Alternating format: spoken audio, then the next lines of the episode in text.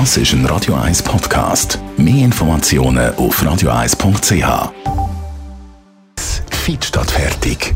Mit dem Personal Trainer Rolf Martin wird Ihnen präsentiert von Swiss Ablation. Ihre Herzrhythmus-Spezialisten im Puls 5 Zürich. Mehr Infos unter swiss-ablation.com. Schwimmen ist super für Gesundheit, heisst immer. Rolf, darum heute mal die Frage, wie effizient ist denn Schwimmen tatsächlich?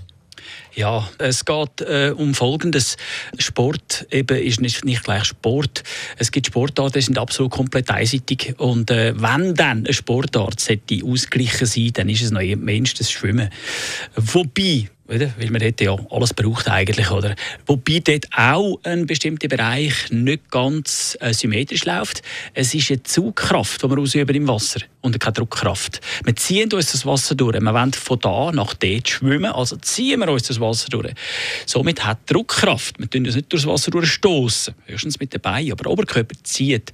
Somit hat im Oberkörper. Äh, Druckkraft eigentlich keine Bedeutung oder eine, äh, eine Nebenbedeutung und bei den Beinen ist es dann Zugkraft. Du siehst also auch dort haben wir eine gewisse muskuläre Disbalance, auch wenn es noch ausgeglichen ist. Hm, wenn wir jetzt die verschiedenen Schwimmstile anschauen, was ist dann am ehesten ausgeglichen vom Bewegungsablauf her? Es gibt Leute, die auf Brustschwumm schwören, würde ich jetzt aber bei Leuten, die Rückenprobleme haben oder anfällig sind auf Rückenprobleme, nicht empfehlen. Weil gerade beim Brustschwumm hast du wirklich eine durchgebogene Wirbelsäule aufwärts, der Kopf schaut zum Wasser raus und das ist mit der Zeit eher verspannend als entspannend. Also diesen Leuten würde ich jetzt Rückenschwumm zum Beispiel äh, empfehlen. Sie das üben und so entspannt das Wasser durchgleiten und äh, so auch ihre Längen machen. Dann natürlich am ausgeglichensten, finde ich jetzt persönlich, ist Kraul. Das mhm. ist aber wieder ein Schwimmstil, der sehr viel Übung voraussetzt. Das ist eine Technik, die man beherrschen können.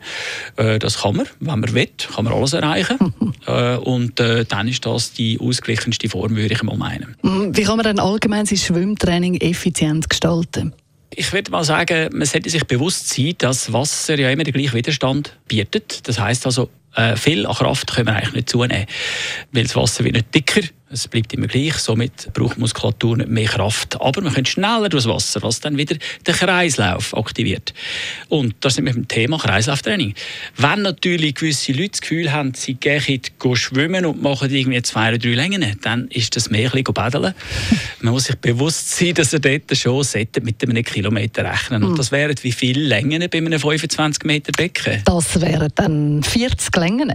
Boah, das wäre eigentlich schon bereits das Minimum, wenn man ein Kreislauftraining absolvieren wo wirklich etwas bringen Du siehst also, es ist nicht gemacht mit drei, vier Längen, wenn man in die Body geht. Das wäre dann mehr so ein bisschen abkühlen oder ein bisschen baden.